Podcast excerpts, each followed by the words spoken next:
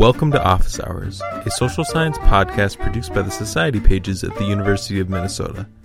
Join us for conversations with prominent scholars, writers, and researchers as we discuss their ideas. In this episode, we talk to Leta Hong Fincher, the first American to receive a PhD in the Department of Sociology at Tsinghua University in Beijing. Her book, Leftover Women The Resurgence of Gender Inequality in China, explores the way in which gender inequality has reasserted itself in China today by looking at laws, the housing market, and the way that women are talked about publicly. In this episode, we discuss gender norms in home buying, marriage laws, privatization of housing in China, and the meaning of the phrase leftover women. Leta Hong Fincher, welcome to Office Hours. Thank you for having me. To start, could you tell us a bit about what got you interested in studying gender inequality in China? Um, sure. It, it, actually started with an interest in um, studying why Chinese were so obsessed with buying homes. So I was looking at real estate agencies in Beijing, first of all, um, and I did an ethnographic study of these real estate sales transactions. And then I noticed there were very strong gender norms in home buying. And then in August 2011, the Supreme People's Court in China issued a new judicial interpretation of China's marriage law. And this was a huge deal. It was very controversial at the time um, because essentially it said that from from then on, if your name is not on the property deed of the marital home, then in the event of a divorce, you don't get to keep the property. And before this, the marriage law basically considered marital property to be common property. So that's how I ended up really focusing on gender norms in home buying and looking at how men and women divided up, you know, their contributions to the home and the enormous role of buying a home and getting married. Um, and and then I came upon this term shengnu or leftover women um, when I was interviewing these young women who were getting married and buying homes. That makes a lot of sense. Um, in some of the things you've written in newspapers and other things, you talk about backsliding of earlier gender equity efforts in China. So could you um, talk about what you see as driving the backsliding of those earlier gender equity efforts in China? Yes, I mean, um, overall gender inequality has really increased in a wide range of areas. And it really started with the onset of market reforms at the beginning of the 1980s.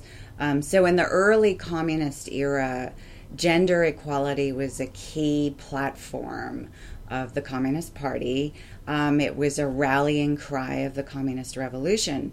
And so the party really held up these images of women as being completely equal to men. And of course, Mao Zedong has this very famous saying that women hold up half the sky. Um, and there were concrete policy initiatives to back up the rhetoric. Um, so, for example, in cities, women were assigned jobs. They were also assigned managerial jobs alongside men. And the idea was that women were supposed to contribute to the workforce so that they could build the country's economic development. Um, and in many ways, since the onset of market reforms at the beginning of the 1980s, the planned economy is being dismantled, and so have a lot of the structures that really helped women in the workforce. So, um, there, I mean, it's very complicated. I'm not going to get into all of it, um, but one of the things that was dismantled was subsidized housing. And that's what I really focus on the privatization of housing in China. Um, so, ever since 1998, um, Chinese people have been encouraged to buy homes on the private market. And there's been this real estate boom that's resulted in astronomical home prices since the mid 2000s. And this real estate boom has severely disadvantaged women in many ways, and that's something that I explore in my book. Thank you. Um, So you've pointed out that it's common practice for married couples in China to register property only in the husband's name, um, and that the reason for this seems to fall on concerns about the husband's ego. That idea seems really foreign to me. So can you talk more about how that came to be and why it's so powerful? Sure. Actually, it's very complicated. Um, in some cases, it may have to do with preserving the husband's sense of masculinity. Um, but that's really just one small part of a very complicated series of factors. Um, so, first of all, there was a one off transfer of a lot of subsidized housing from work units to their employees around the late 1990s.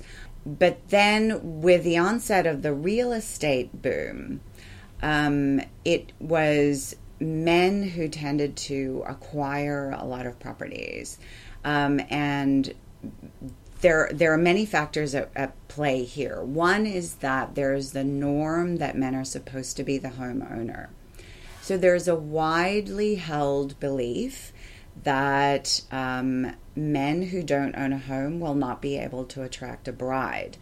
And across China, parents tend to believe this. So parents of sons will tend to really focus on saving um, all their lives to buy a house for their son or more than one son if they have more.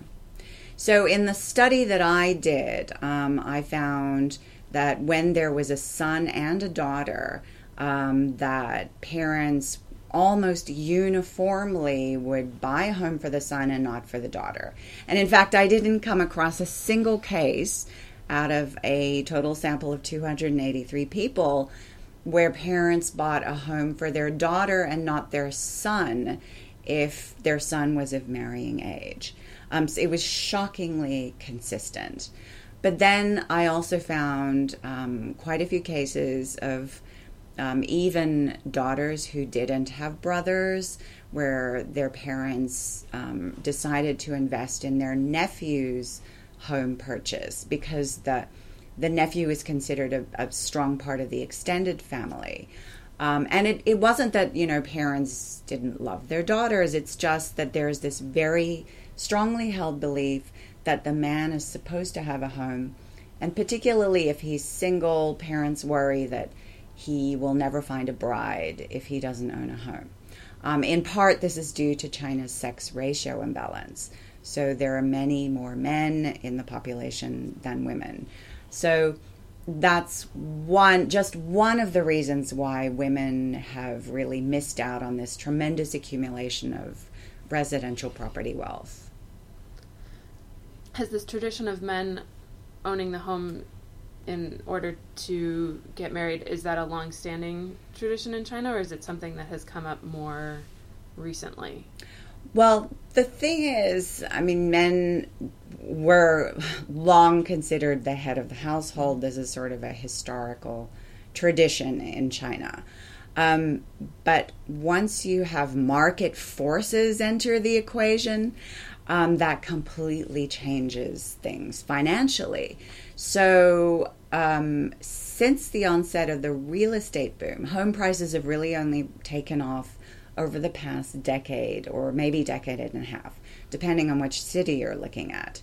So, um, so in in the past, homes were allocated by the work unit by the employer, and homes were basically worth nothing or very very little money. Um, but now homes have gone in a very short period of time from being worth practically nothing in the late 1990s to being worth over 30 trillion US dollars at the end of last year. And during that period, um, by and large, men have been the ones who have been accumulating residential property wealth. And so, one of the ways is that parents tend to buy homes for their sons and not for their daughters. Um, another way is that, and this is where the stigma of being a single, educated urban woman comes in, that being so called a leftover woman, is that there's this, ever since 2007, there's been a very strong um, state media campaign that is stigmatizing urban educated women over the age of 27 who are single. Um, and in, in fact, I've found that there are women in their early 20s who are very concerned about not finding a husband.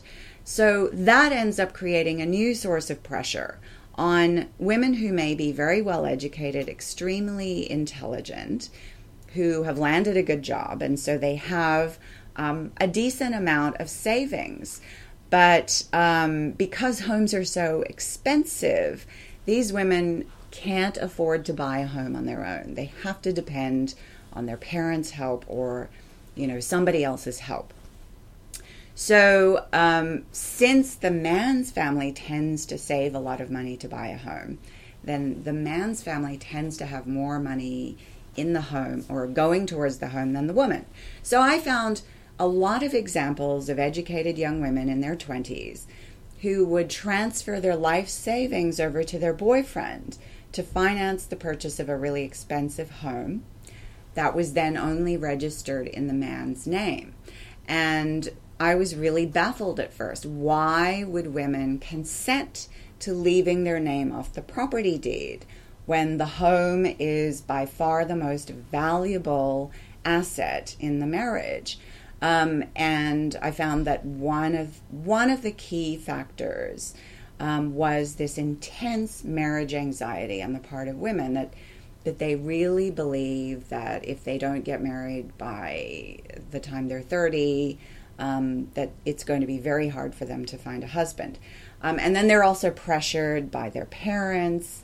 So even if the the women really want their name on the deed and they may fight hard with their boyfriend or fiance to register their name on the deed, their own parents may be telling them, "Stop fighting with your boyfriend, or he's going to walk away." Um, and so, unfortunately, I found a lot of women who would, even if they fought for their rights initially, would time and time again just back down in the end for fear of driving away a potential marriage partner. So, most people probably aren't thinking about their rights in a potential divorce when they get married, but clearly not doing so has huge consequences for women in China. Do you think there's anything that could change those attitudes or how how would that work?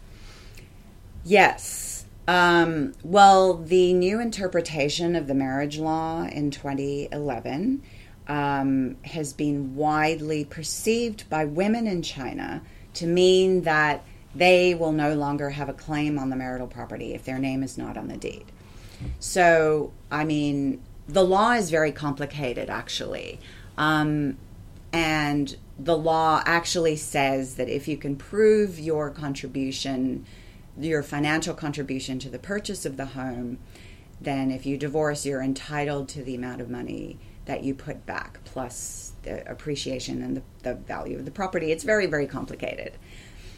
But the fact is that um, I did not encounter women who kept detailed financial receipts about their contribution to the to the marital property also this whole notion that a woman is supposed to produce a receipt to show that she's contributed is inherently sexist because money is fungible.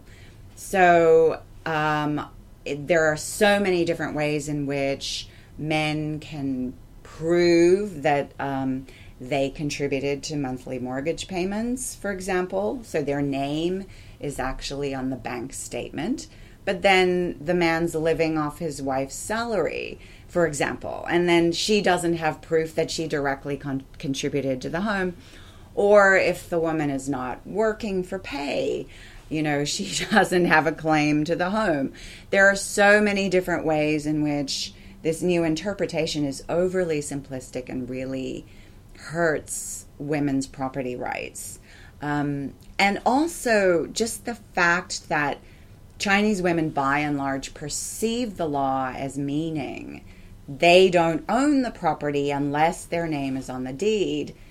that means that they're they're never even going to to sue. They're never even going to take it to court because they themselves don't believe that they actually own the property. So, so the um, but as for the future, um, I think in uh, in another uh, respect that the change in the law will also alert more women in the future to the fact that it's very, very important to get their name on the property deed. So I would expect that more and more women are going to really insist that their name is on the property deed. And um, crucially, the parents of women will also recognize it's really important to get their daughter's name on the property deed. Um, so I would I would expect in the future that more women are, are going to end up having their names on the property deeds. So then what can your findings tell us about other forms of inequality in China? Well, um, I argue that there's been a broad resurgence of gender inequality in China since the onset of market reforms. This is certainly not just my own research. There's been a lot of research um, looking at different facets of you know, equality between men and women.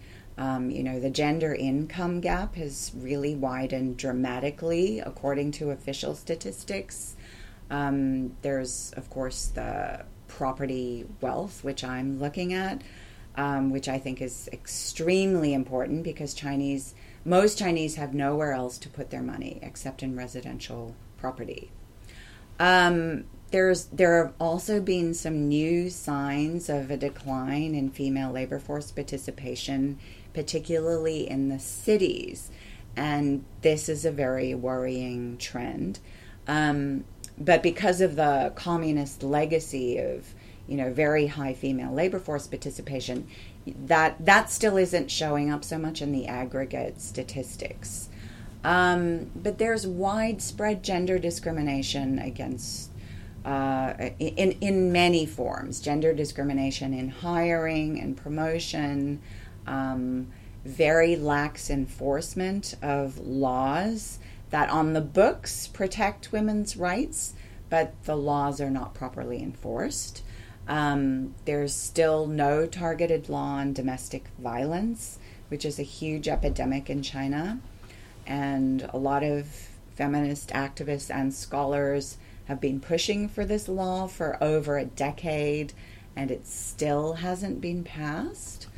Um, there, there's the leftover, so-called leftover women media campaign, which is which is new. That didn't start until 2007. Um, that's a new initiative that's effectively telling educated women to stop working so hard and to focus instead on finding a husband and returning to the home. Um, and then if you look at higher education, there have been new gender based quotas favoring the admission of men to certain university programs. And this is all part of what I think is a backlash against recent tremendous educational gains by women. So, um, and this is one really bright spot is women's education. So there were more women enrolled at the bachelor's and master's level in China now than men. And the official in, uh, st- statistics also say that women are outperforming men at university. But as a result of that, there's been a real backlash against educated women. And, uh, and I think that this so called leftover women media campaign is part of that backlash. So, then, one more question related to that. How does the situation for women in China relate to that in other Asian countries or the US or elsewhere? Well, certainly there's gender inequality around the world in many different forms. Um, what uh, what is particularly interesting to me is to look at marriage in mainland China compared to um, particularly among educated women. If you look at the statistics in neighboring regions in East Asia, in Japan and Singapore and South Korea, Taiwan, um, Hong Kong, educated women have significantly delayed their age um, at, at first marriage. And, and more and more women are just not marrying at all. These are significant changes in the statistics. So um, I think that the Chinese government is, well, they're certainly fully aware of the demographic changes around them. And the Chinese government is very concerned about these newly educated women in the mainland delaying marriage to further their educations, to advance their, their careers. And the government is really concerned about getting these women to marry and have a child. Um, it's actually when I was looking into the origins of the term shengnu or leftover women, I found that China's State Council issued a population decision, a new policy um, in early 2007 saying that China had a real problem with the so called population quality and that it needed to so called upgrade population quality. And so the people considered to be the highest quality um, are women with a higher education. Um, so I don't think it's an accident that the government, on the one hand, says we urgently need to upgrade population quality. And on the other hand, they're focusing on the highest, so to speak, highest quality educated women in the country and pushing them into getting married and lowering their standards, in, into hurrying up and marrying and having a child for the good of the nation. Um, but I think this is really short sighted because in the long term, you know, China's economic growth is already slowing and in the long term, this is just going to hurt economic growth even further by pushing educated women out of the workforce or making it much more difficult, you know, creating tremendous new obstacles for women to succeed in the workforce. Um, and you can contrast what the Chinese government is doing with the, the Japanese government or the South Korean government because they also have problems with um, low female labor force participation, particularly after women have children.